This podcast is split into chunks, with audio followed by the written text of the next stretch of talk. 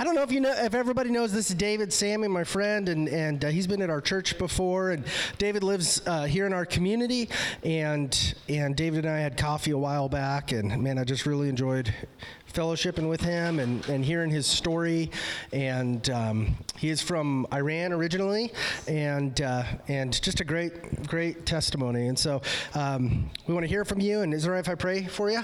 All right, Lord Jesus, thank you so much for our brother David. Thank you for what you put on his heart here to share with us tonight. Holy Spirit, we just ask uh, that you would uh, speak through him and um, fill him in a powerful way and move among us, Lord. Thank you for uh, the the joy of your salvation and and uh, for what you've done for us. We love you and pray this in Jesus' name. Amen. All right, here you go. Thank you, sir. Thank you so much. Can everyone hear me okay? Yeah. All right. You know, my wife always says that I talk so softly that she can't hear, but I always feel like I'm yelling. So it's, it's, it's funny how it works out. As Pastor Dan mentioned, uh, my name is David Sami. I was born and raised in the country of Iran, in the capital city, Tehran. And I was there until 16 years old when I came to the state. I came to US at 1977. So I've been here ever since. And um, you know, uh, we hear a lot about Iran, especially now. You know, Iran is in the news. But um, you know, today, as I want to talk a little bit about how I came to the Lord, I want to briefly talk a little bit about Iran, because most of us, maybe our ideas about that country has been shaped by what we see in the media. And, um, you know, some things are accurate, but some things are not accurate. So I wanted to talk a little bit about Iran, and then I want to also give maybe more time to any questions that you may have about the religion of Islam, about the country of Iran, or anything else of that nature that I can answer, it'd be great. So we want to give more time on that end. You know, today Iran is a country of 80 million people. It's four times the size of Iraq. Huge country, huge country. When I was living in the capital city, Tehran, at that time, 1977, there were about 4 million people in the capital city. Today, I've been told that there are over 25 to 30 million people in the capital city of Tehran. Huge city, huge city.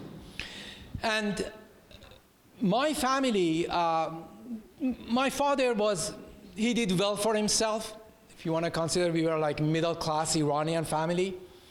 And um, they in Iran, it's really big to have good education. They put a high premium on being educated. And my parents sent me to a Catholic school that was locally there in our area that was considered to be a very high academic standard and a place you want to be. So I went to Catholic school, and in that school, you had Muslim kids and you had Catholic kids. So we were both kind of side by side. But if you were a Muslim kid, uh, you had to have religious classes. So we had one period that they would give us a background on the religion of Islam and uh, more or less, you know, try to train you up in the religion of Islam.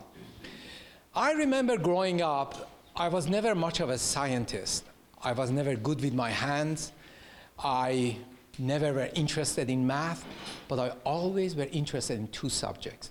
One was religion and one was history. And I was fortunate enough to have good teachers on both subjects. You know, sometimes people say, well, history is boring because we get so occupied with dates or this and that. But if you had the good fortune of somebody who can explain to you why, why the events happen, what were the people thinking? History can really come alive. Religion and history were always my subjects. Philosophy. I always were an observer of people and events. These things were always interesting to me.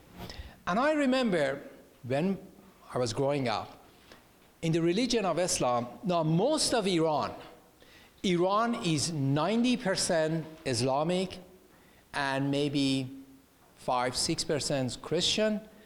And the original religion of Iran is made up of maybe 3% of population now. The original religion of Iran was not Islam, it was Zoroastrianism. Does that ring a bell with anyone? Zoroastrianism. And today, the fastest growing Christian church in Middle East is in the country of Iran. I'm going to touch a little bit about this that a lot of these people get converted in a very supernatural way through visions, dreams, and in very miraculous way. But I remember when I was growing up in our classes, they always taught that you cannot rely on the Bible.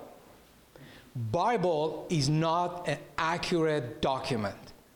Jesus did not write the New Testament. His apostles did. And they put in there what they thought Jesus said. So it's not really reliable. And the way they view um, the religion is they think of it as an Abrahamic religion.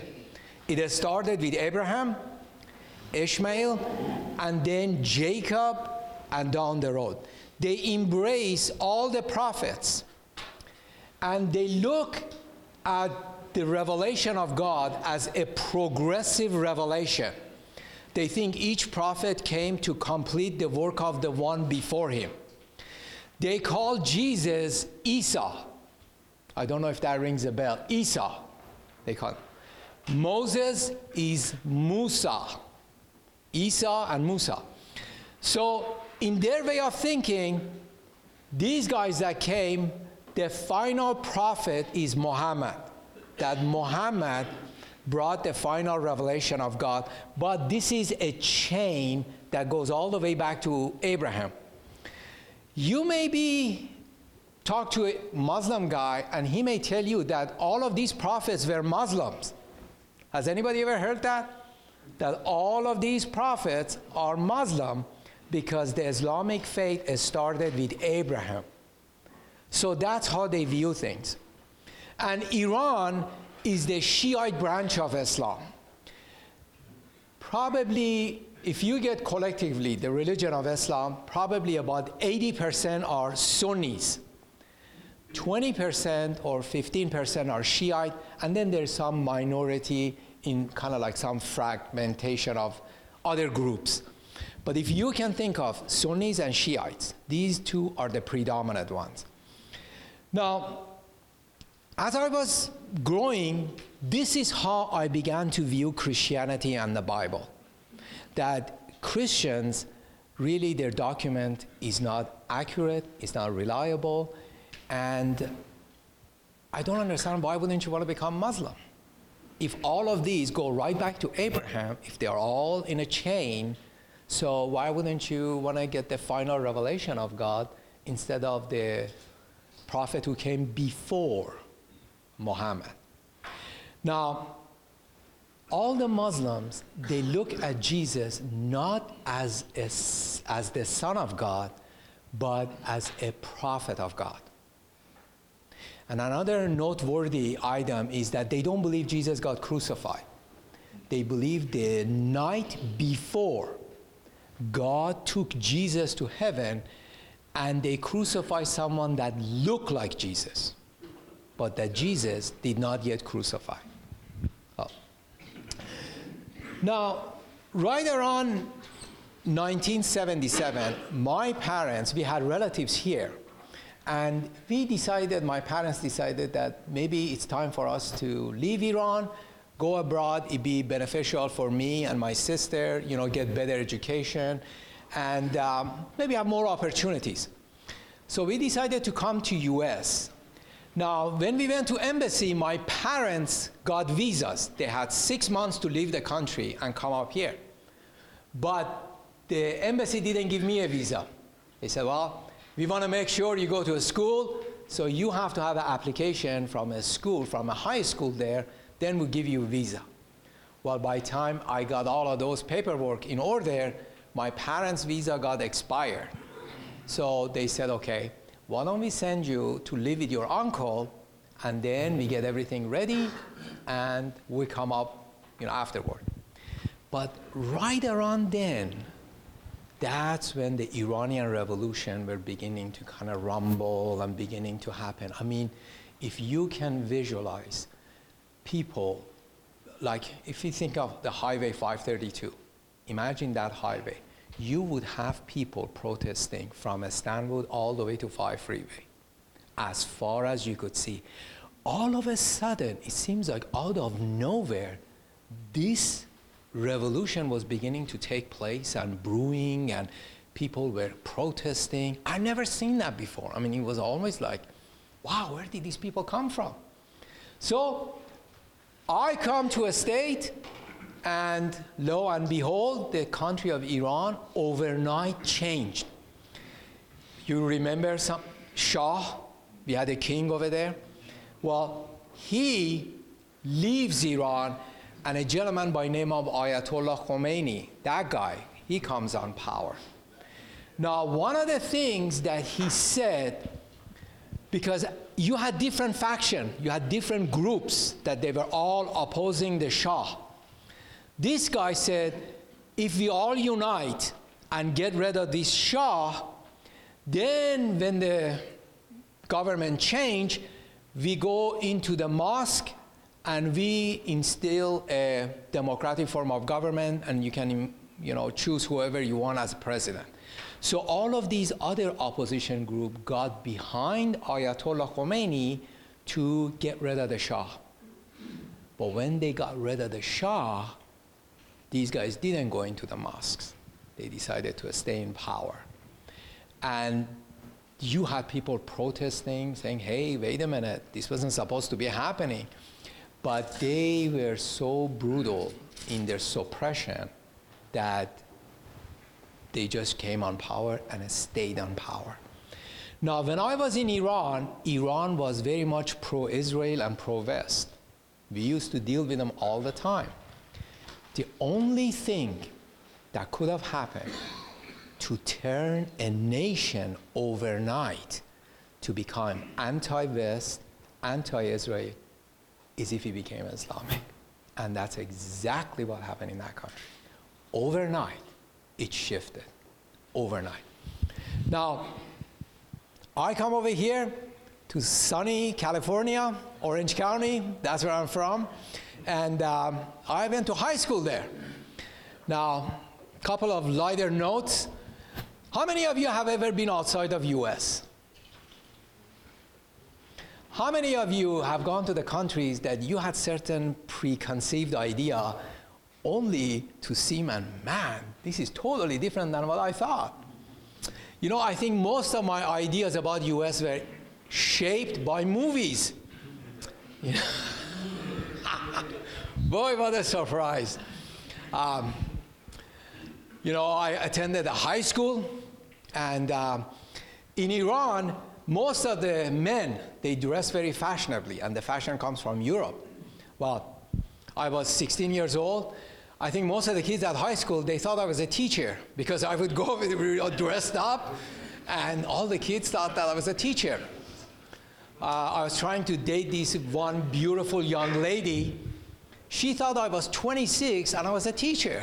I'm like, are you kidding? Now, all through a school, I had English classes. You had to have a second language as you were, especially in my school. But the way, you know, you never really learn a language until you begin to converse with people. The, and the way they taught me was to speak like a diplomat. Imagine a 16 year old kid that would speak like a politician with all the other kids. I mean, nobody could understand what I'm saying, and I really didn't understand what they were saying. But um, but a couple of things always stood out. Uh, it's kind of funny stories. One was in Iran. It's very customary. You see how Paul talks about when you greet each other with a holy kiss? In Middle Eastern country, when you meet a friend, you kiss each other on both sides of the cheek. You never kiss opposite gender, but you kiss the same gender. always on both sides of the cheek. Very customary to have even your arms around your friend when you're walking. Ah. the first time I went to a movie with an American kid, uh, this guy, he became my friend in high school.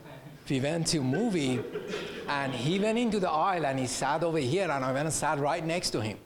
He got up and he skipped the seat and sat over here. and I thought, what on earth? I thought maybe he wants to go more in, so I got up and sat right next to him. and he turned around and he told me, David, we need to skip a chair. And I said, why? "Uh, People may think we are gay. really?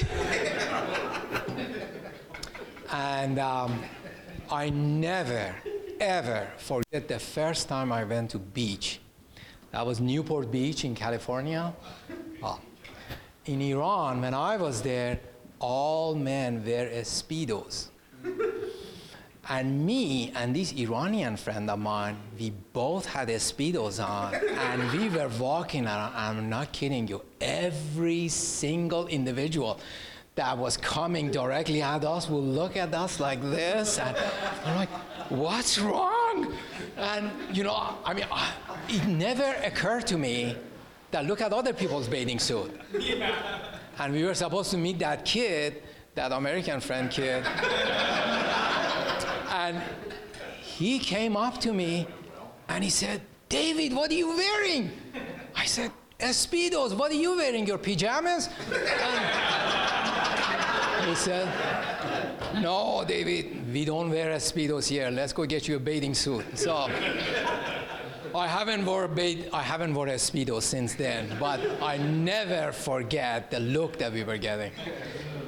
But you know, slowly, slowly, um, I kind of began to adopt the culture. I actually feel more comfortable with Americans than Iranians. Um, You still wear Speedos? no, I burned those Speedos. But, um, you know, I really adopted the culture, adopted the country. I feel this is my country. And um, I really got molded because I came here at such a young age. And all the way along the way in California, I would come across Christians. And, uh, you know, they would all tell me, you know, David, if you want to go to heaven, you need to believe Jesus. Really? Yeah. I said, okay, well, how does that make any sense to you? What about all these other people of the world that are non Christian? So, well, you know, uh, they're all going to go to hell. They were, wow, really? You think, does that make sense to you? Well, that's what the Bible says. And I would say, well, have you ever thought that maybe Bible is wrong? And all of a sudden I get a look like, how can that be? Uh, No, Bible is not wrong. I said, really? Well, can you explain to me how can God have a son? And they all would have a puzzled look. It was almost like nobody has ever asked them that question. And I said, well, you know, Jesus is the Son of God. I said, well, but can you explain how? And that's usually when the conversation will end it. And after a while, again, anytime I would see a Christian, I would think, you know, he doesn't know that he has been conditioned to think a certain way that's not accurate. He just doesn't know any better. So I would sit and debate, and you know, to be truthful, most of the people that I came across could not explain why they believed the way they did. I think I could have explained to them better and swung them the other way rather than they swing me this way. Until finally, I got a job in a hospital.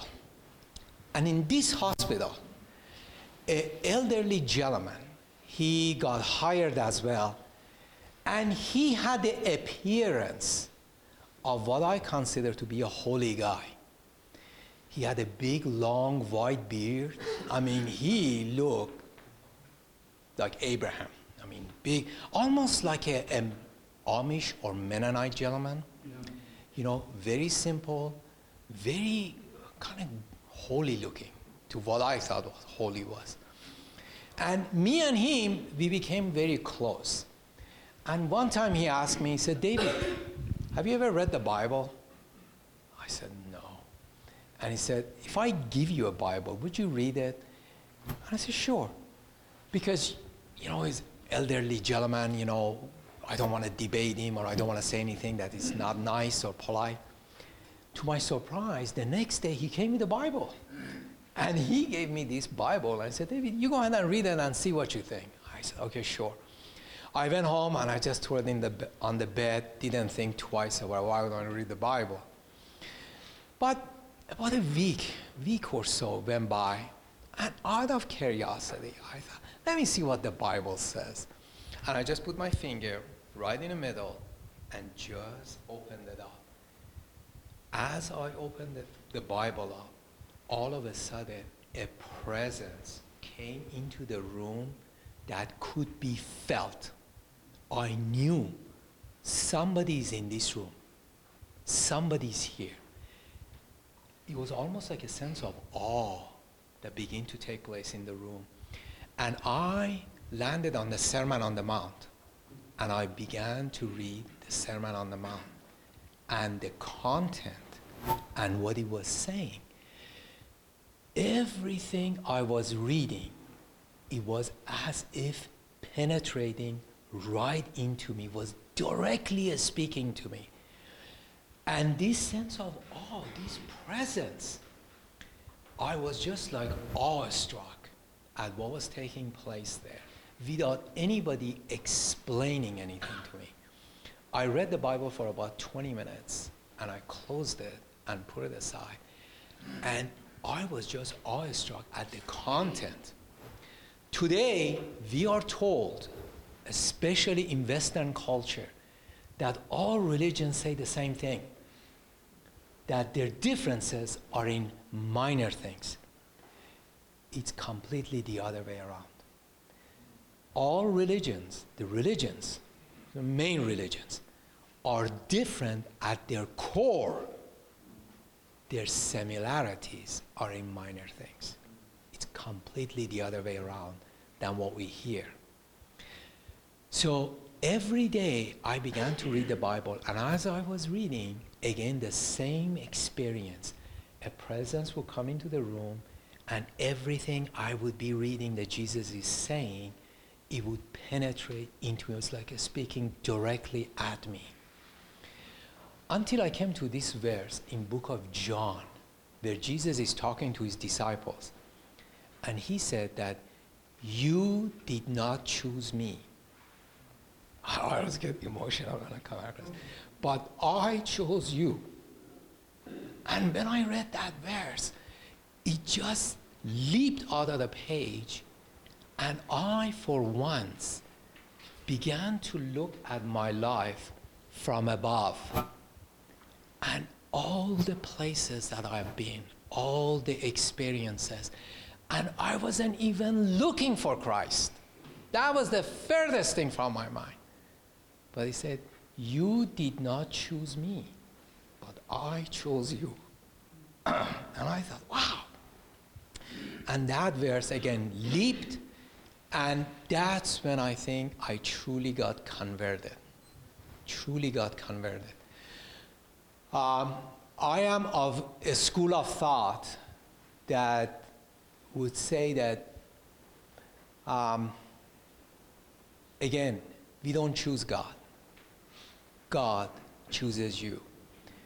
Whoever truly comes to Christ is not coincidental or accidental, but it is because God drew him.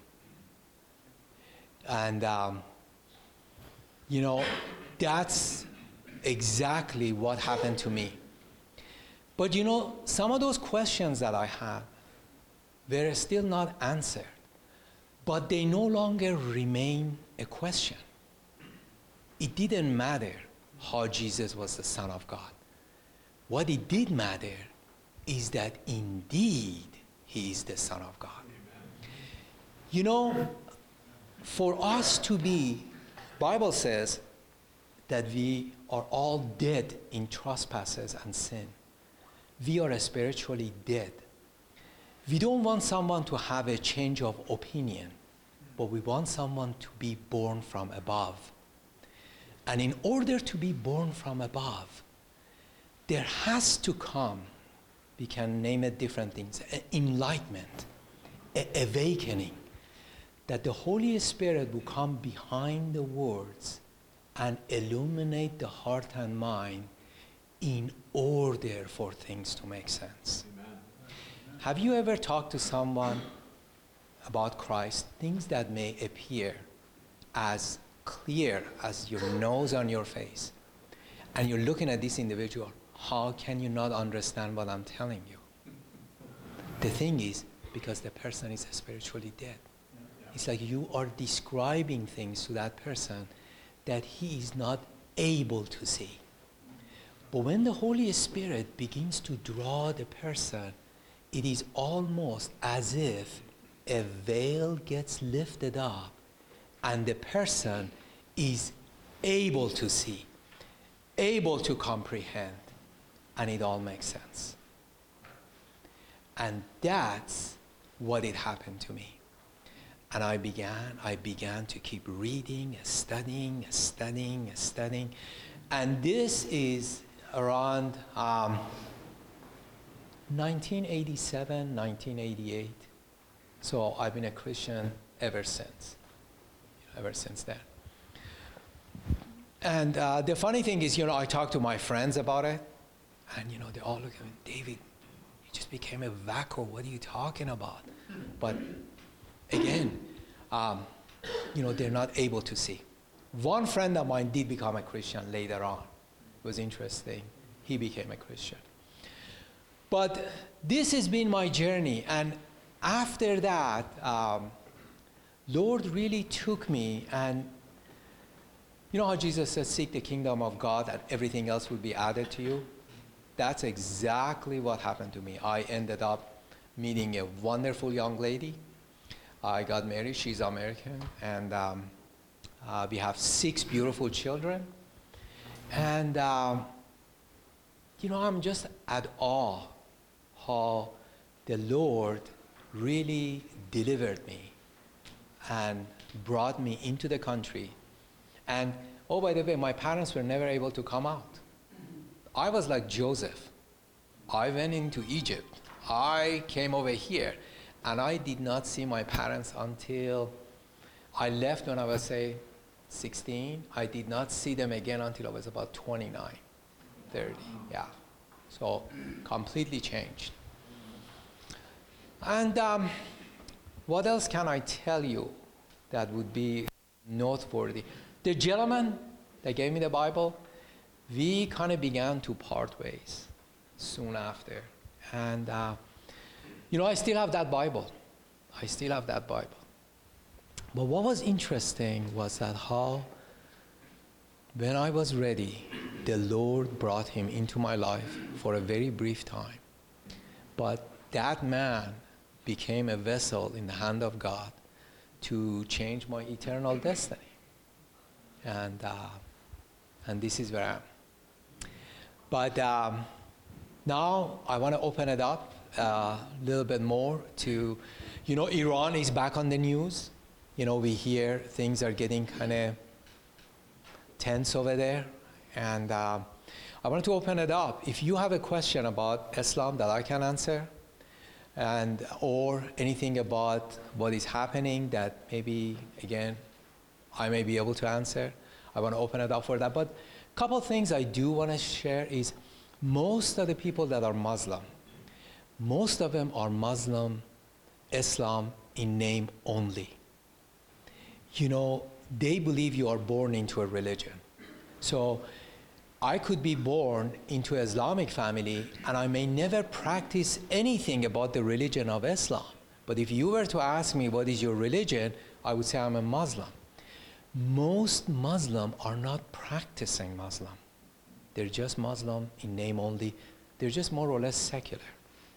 But the ones that are take their faith seriously, you be able to tell. The ladies wear kind of like a scarf, and they usually would wear kind of like an overall with pants, you know. And men would wear very simple shirt, jacket, you know, they kind of dress simply. You could tell those are the ones that they take their faith more seriously. But um, But you know, Middle Eastern people in general are actually very warm people. Iranians are not warlike at all. Contrary to what you see, Iranians are the people that enjoy poetry, enjoy partying, enjoy uh, gathering. How many people have seen the movie My Big Fat Greek Wedding? That would be a typical Iranian family. They're not warlike, they're very hospitable. They are a little bit, it takes them a little bit to warm up to you, but once they warm up to you, they act like they've known you all their lives. Very sensitive people, like they will do anything for you, but then they expect you do anything for them. If you tell them no, they take it very hard. It's almost like, oh, wow, I thought we were friends. we in this country, we are much more driven by laws and rules and regulations. Over there, things are done more through relationships. Like, um, if you want something done, if you want to, you know, get something done in business, you know someone and you go to them and they help you out. But then, if they need a favor, in turn, you would do for them. Like something that we may consider, you know, giving bribes is very customary. It's almost like very polite way of doing things. You know, you did something for me. Here is some money. Thank you so much. And if you ever needed a favor, then I'll do something in return. And um, but one thing I do want to say, um, you know, um, when we went to war with Iraq, I stood back and I, you know, I was I was all for it. Again, I am as American as anybody who's sitting here. I love this country. I look at this country as my country. But I began to notice something that was not right. We were being pitted against them. And the Christian community, you people here, are my community. The evangelical Christians are my community. And I began to see that the evangelical community is being conditioned to think of us versus them. They are bad. They are evil. They are here to kill us. This and that. And it was almost like we were being planted seed of hatred. And I was because I was from there, I was noticing all these ministers that were very influential were saying things that were not true, not true at all. It would be like this imagine you are in Iran, you are sitting there, and all of a sudden, maybe you know you became a, a Muslim gentleman. And all of a sudden you go to mosque and this imam, they call their preachers imam. He's coming over there and he says, you know, all Americans are white supremacists. And you're sitting there thinking, that's not true. I know that. I know that that's not true. I'm American. What is this guy talking about? That's how I felt. Because I was from there, I was able to see where the errors were. That we are being pitted against them. But in reality, it should not be that way. And um, before you know, I open it up for question and answer. You know, right now things are getting bad. You know, there's a lot of talk that we may go in war with Iran. Uh, the biggest thing is, what lens do you use to view these people? I hate when we put ourselves in categories like liberal, conservative, this and that, because you know, uh, those labels sometimes don't fit. But every once in a while, sometimes they're handy in identifying. You know, if, if there is a liberal gentleman here, and if you come and talk to him, and we went to war with Iran, and you ask him, well, what's your opinion? He may say, well, we shouldn't get involved, we shouldn't do this, you know, maybe some of it might be our own doing. But if you come and ask a conservative gentleman, well, what do you think we should do? What do you think? He said, well, you know, they're terrorists or this or that, you know. So, well, they get what's coming to them. But how should a Christian view it? Do we view these issues through the lens of our political identification or through the lens of the Bible? I was looking at this situation through the lens of my political affiliation. And all my Christian friends were doing the same thing. But slowly and slowly, I thought, you know, this isn't right. I was becoming something that I didn't like. I was full of hate, I was angry, and I was just thinking of bomb them all. But you know, you read the New Testament, what does it say about dealing with your enemies? And then I began to talk to my friends, and they were like, oh, you know, they have it coming.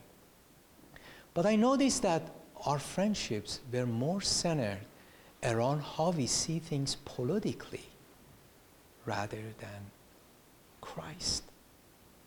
What Christianity should be like, how we should see things those way. If you have an Islamic family that moves into your area, how do you behave toward them? Do you see them through the lens of your political affiliation, or do you see them through the lens of the New Testament? I want to keep that with you to think because there is very good reason maybe we will go to war. But if we did, pray for your enemies. That's how we should be.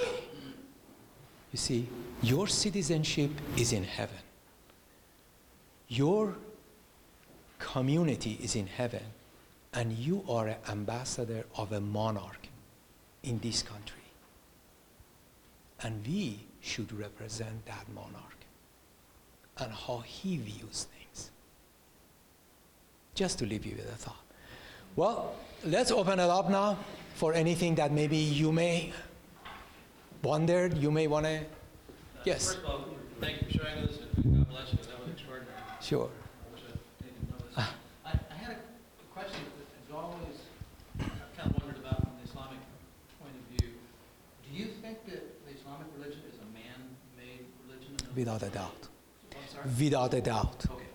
I actually will go as far. See, Muhammad, when he was getting his revelation, he would go to outside of city of Mecca. There were all these caves, and he actually believed that he was becoming demon possessed. He wanted to commit suicide. His wife convinced him, no, you know, maybe God is choosing you to be a recipient of revelation. But he really thought he was getting demon possessed. So I do not. And see, here is another thing in our society. Depending on where we are politically, some people would think all religions are basically say the same thing. That is totally false, completely false. All religions, these religions, are I don't believe the only one that is from the true and living God was the biblical Judaism and then Christianity. I believe there is no other way to get right with God except that your sins to be dealt with. See, if you ask a Muslim guy, how do you go to heaven? He will tell you that you really never know you have to wait until that day, the judgment day, to find out if you are going to make it to heaven or not. And the way they would think is that if your good deeds outweigh the bad deeds, God would forgive all the bad deeds and would usher you into heaven.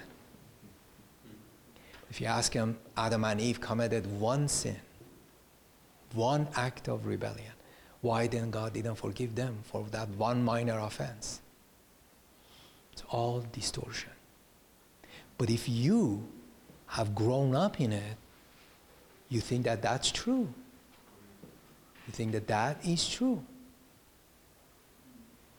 But yeah, no, not from God at all. Any other thoughts? Yes.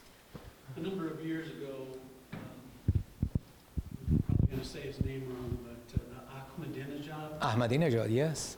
at the, uh, at the UN, Yes. he mentioned something about the Mahdi. Mahdi, yes. And I'm curious to know who that figure is in Islamic thought. Yeah. In the Shiite branch of Islam, there is a 12 Imam. 12, they call it 12 Imam. He is Mahdi. They believe that he will come at the end time. He's kind of like almost like a messianic figure. And they actually believe that Jesus would come back to earth too with that Mahdi guy, with that individual. And then the whole world will more or less be So that's kind of tied into the difference between Shiite and Sunni? Um, to tell you the truth, I don't know the Sunni version of it, but I know the Shia version. He is like a messianic figure that's gonna come Yeah, he at the certainly- end. Certainly acted that way when he was Yes. at the UN and what he Yes, yes. They have their version of some of the end time events, you know. But one of the things about Iran is because they were an empire, you know, the Persian Empire, at one point, this empire encompassed half of Russia, Afghanistan, Pakistan, North India, all the way to Egypt. They are very proud people. And um, um, what I was going to say, I lost my train of thought. I'm getting old. um, but um, Iran wants to be the champion of Islam. You see, if you can visualize, here is Iran, right next to it is Iraq, here is Syria. Iran wants to create a Shiite crescent here and to influence both these countries and ultimately liberate the country of Israel because they want to be the champion of, in a sense, for the Palestinian people. They look at the Arabs, Saudi Arabia, Kuwait, those countries, as sellouts. They sold their soul to the West. They are just puppets. But we want to be the true champion of Islam. And right now, the power struggle is between Saudi Arabia and Iran. These two are the main power who are pulling. So, and one thing I do say, um, you know, um, I'm sure most of us would agree with this statement that most of the news that we get are biased. Most of the news that we get is somewhat a commentary depending on your political likeness. Say, if I'm a gentleman and I'm on the left, I can listen to CNN, MSNBC, and what I get is more or less a slant at any Republican administration and how they're doing things that are wrong. Now, if I'm on the right, I can listen to Fox News and get a slant that there is a Democratic president can do nothing right. Having said that, I highly encourage you to listen to news media that are outside of US. RT. It's a Russian news media. But think you are getting a spin. Think you are getting a spin. But if I'm getting only a spin from one side, I'm only seeing things through that spin. But let's see what the other side thinks. I listen to BBC, Al Jazeera, and RT. And I tell you, it's amazing. It's almost like, you know, have you ever had a couple come up to you and they have marital issues? And you listen to the guy and he tells you a story, and you listen to the lady and she tells you another story. And they are so far apart that you can think of how can this be the same issues? what he said was so different than what you're saying. That's how the news is. But if you be able to at least listen to other news outlets, maybe slowly, slowly you can connect the dots that what does make sense and not get conditioned to seeing things a certain way that maybe is not accurate at all. Maybe you're just a spawn. Be aware because we make our decisions or our heart and soul goes into what we think is right. But what if what you and I think is right is a spin? See, we don't think that. But please look at other outlets. See from another. You don't have to accept what they say, but it will be helpful. It really will be helpful. More helpful to match it all up to scripture. Well, yeah, and the thing is, you know, say like, give you one example. How many people heard that in Syria that the guy was using gas against his own people? And remember in the presidency of Barack Obama, we had a line across the sand that if he does this, you want to go after. him. Even recently, why didn't we? One minor problem. The Russians were able to prove that the gas that was used is not the gas that the Syrians have. It's a different kind of gas. Where did that come from? It's the Russians, yes.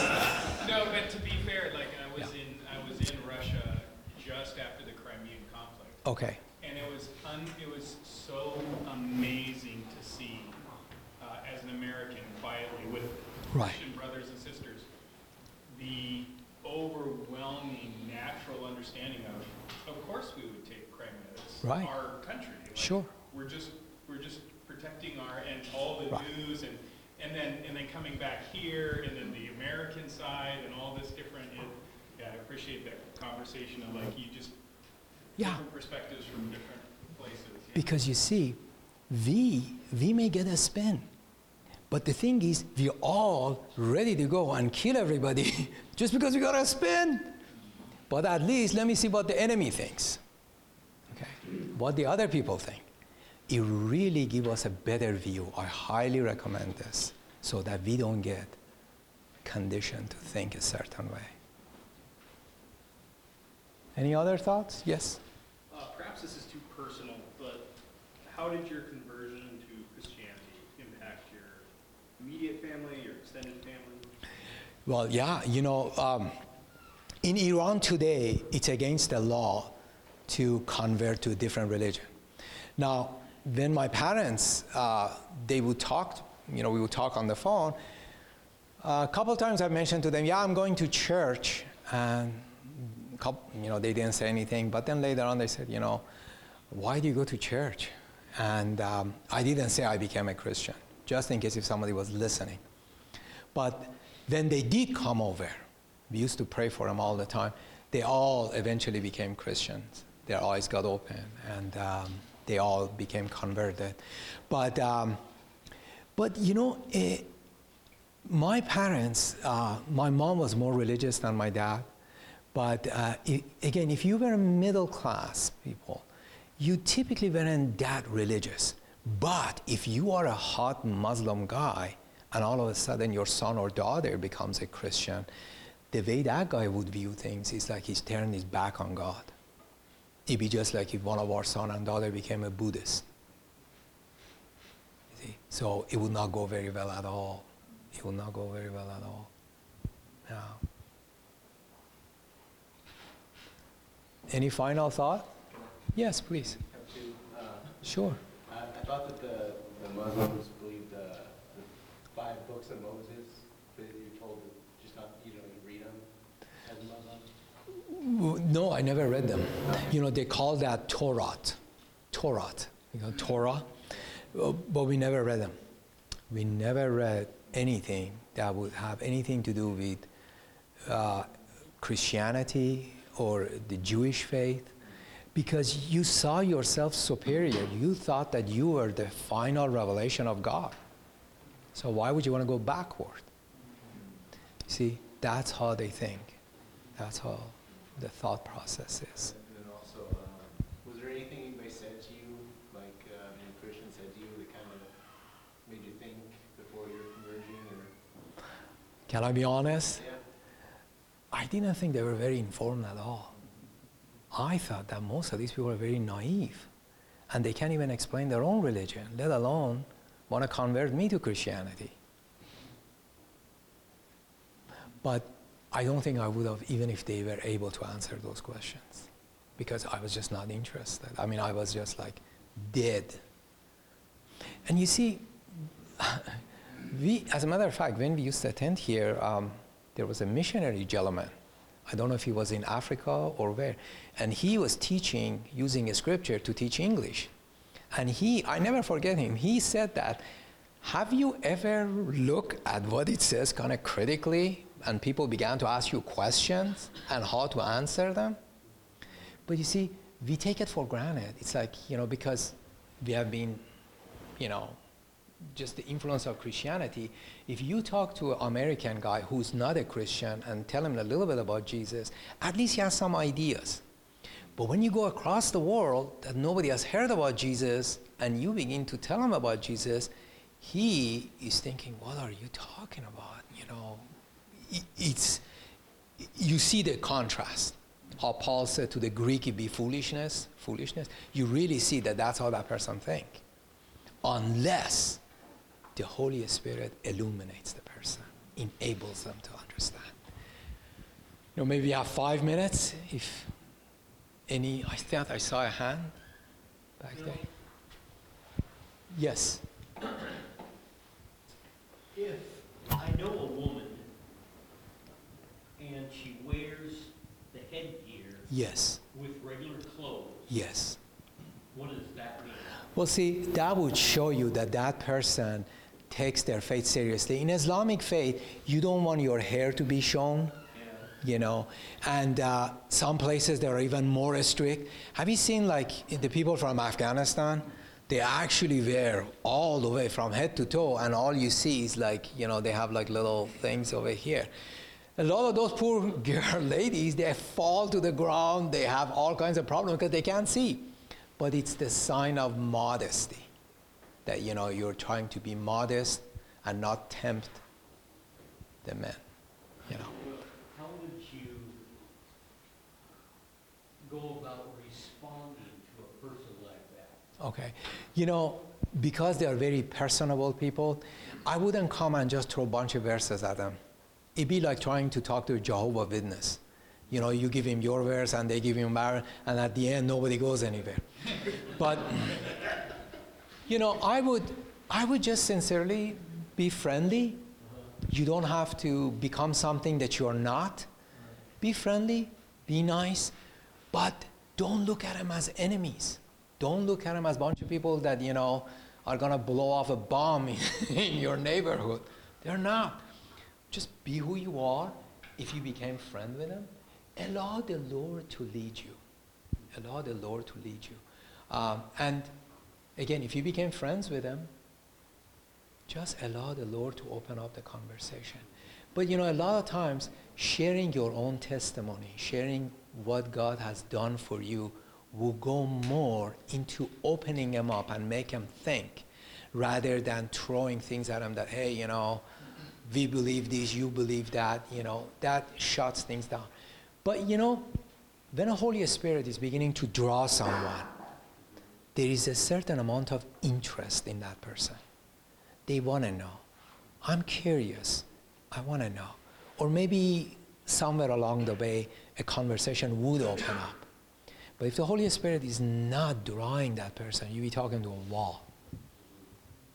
So, Question. yes. Basically, kind of tag, tagging off with that one, uh, if like a Muslim family moved into my neighborhood. Yeah.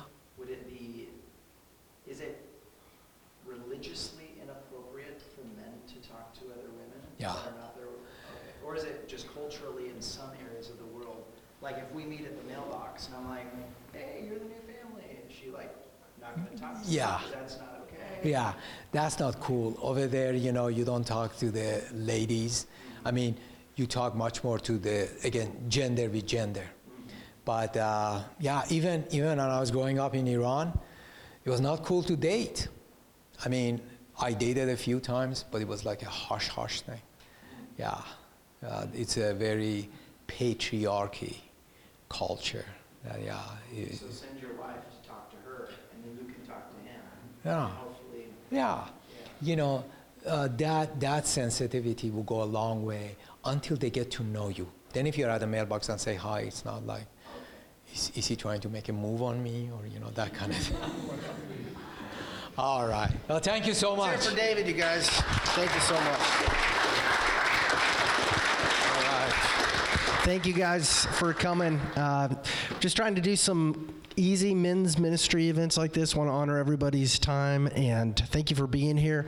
And uh, yeah, we'll we'll let you know about what's coming up in the future. But let's. Uh, if you can, well, we'll probably need, if you can hang out for a few minutes and help clean up, take some of this to the dumpster, that'd be great. But uh, let me pray for us. Lord Jesus, I just thank you so much uh, for tonight. Thank you, God, for what you've done in David's life and just the, the power of your Holy Spirit and your word. And I pray that uh, we would think deeply and meditate a bit on, on what he has said and, um, and and Lord, help us just not to take things for granted, like the Word of God and this church family and uh, the freedom that we have here, and help us uh, to uh, maximize it for Your glory and to love others. We pray this in Jesus' name. Amen.